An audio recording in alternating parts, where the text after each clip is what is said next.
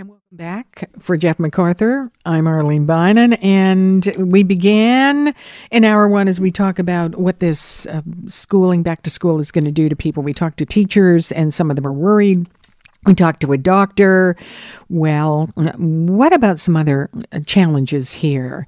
And what about working parents who choose to keep their kids at home? Let's say you looked at the plan and you say, it's not for me you know, I, I'm going to continue with the homeschooling or I'm going to continue with some other method, but I am not going to do it. Well, what does your employer have to do if you want to uh, teach your children? Do they have to give you that space?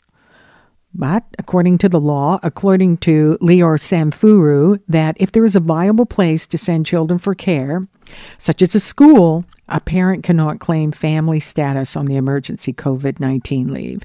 It is something very important to know. Let's talk about it. John Pincus, who is a partner at Samfiru Tumarkin. Thank you for being here, John. Welcome. Good to be here okay, you know, we've got all these benefits and, and, we've got parents teaching their kids at home. Some people may not realize what this plan to go back to school means because if I if I read this correctly, parents who want to stay home with their kids better check it out with their employer because if they say no, it's a no go for them. That's right. So the law here is it's all about preference versus mm-hmm. obligation. So just like when you have, it's really no different than if you're a new mother, new father, and you have a child and you have a particular daycare that you want to use and you need some kind of accommodation. Before you can ask for an accommodation from that employer, you have to show that you've exhausted all possible options to use daycare uh, or, or to have someone in your family or a friend look after your children before saying, hey, I need these certain hours. And the same principle applies here. You have an opportunity to send your children to school you may not have that as a preference, you may not be comfortable with it, but unless there is a recognized statutory leave that does not relate to school closures, which there is not, uh, then you are going to be obligated to, you're going to be expected to go back to work or, or uh, risk abandoning your employment. Do we know this for sure? Because I see some of the the wording here is it is un, extremely unlikely that employers will be legally required to accommodate employees. Is there any wiggle room here? Well, not right now. I, the, the key here is that we have this infectious disease leave provision that has kept many people uh, able to stay at home uh, because they've had to look over, uh, they've had to look after their children. Um, but that provision has really been related to school closures. So it's it's been it has been meant to address the fact that there have been daycare closures uh, or school closures. Now, it's a little bit open ended because it says that, you know, if you are required to look after your children for concerns relating to yourself, including but not limited to school or daycare closures, then um, you are allowed to remain on infectious disease leave. So I, I suppose it's possible that an employee should, could say, well, it's not a closure, but it's still related to COVID 19, and so I'm still I'm going to take this infectious disease leave. But I think that is a, a bit of a um, dubious proposition to make and a very risky one uh, for an employee to take because if it's deemed that it's not covered by an infectious disease leave, which I don't think it likely is, uh, then uh, very likely that employee is going to be deemed to have resigned their employment. You know, what are you hearing? Uh, uh, let's talk about from employers. Are they worried about this? Because, you know, a lot of, and I know people, they've been looking after their kids, and I was a bit surprised they say, oh, no, no, I'm not, I'm not letting them go back, and we're going to continue to do it. And I thought, I wonder how that is going to impact your job.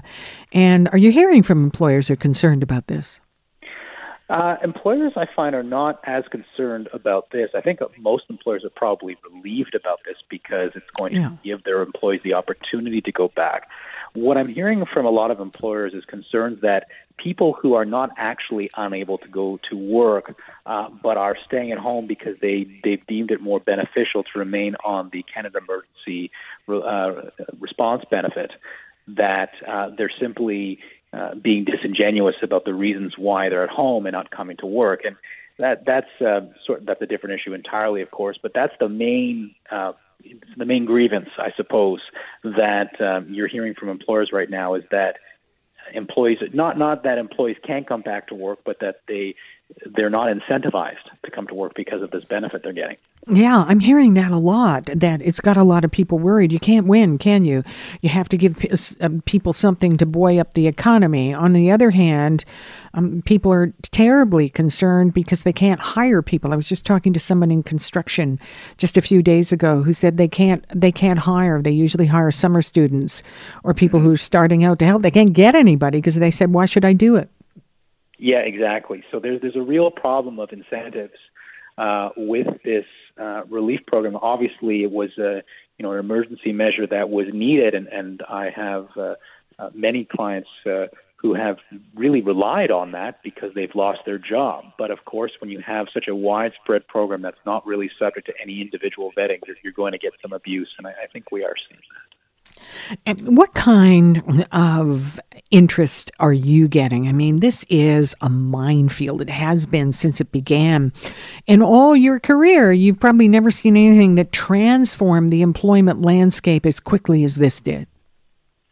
Well, the main, of course, uh, difference is that there's been just so many terminations at the same time, so many temporary layoffs at the same time uh, and you have employers being uh, a little bit more aggressive in terms of claiming their right to place employees on temporary layoffs when in many cases they actually still do not have that right if they haven't gotten their employees to agree in the first place. So there's a lot of disputes around temporary layoffs.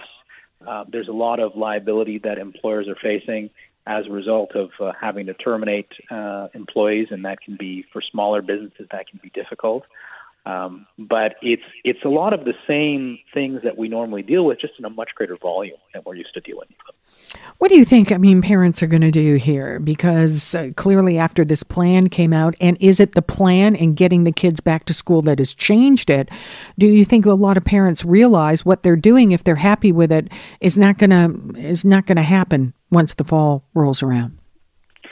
You know what? I, I can't really speak to that. I'd be completely speculating as to what uh, what people's expectations are and what their plans are.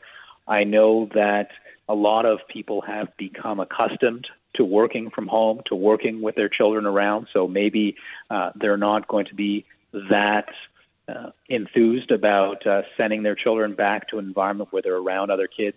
Um, and many employers are also becoming comfortable with their employees working remotely. So they may say, in many cases, well, if you want to stay home to look after your ch- uh, your children, if you're still able to work and able to make th- make that have that balance, then more power to you. But of course, for many employees, uh, that's not an option because it's either work or look after your children, not both. All right, final question. You know, on the show today, we talked to a teacher that was worried about going. They're compromised. They think that what they know about the virus is not being uh, contained enough in this new plan. Are we heading into a, a minefield here with other people as they're heading back to work that are going to say, you know what, I was happy to work there before. I might not feel safe going back. And is it the same thing? You got to go back if there's a plan. You have to go back unless you can identify a specific safety concern that the Ministry of Labor rules as something that needs remedying.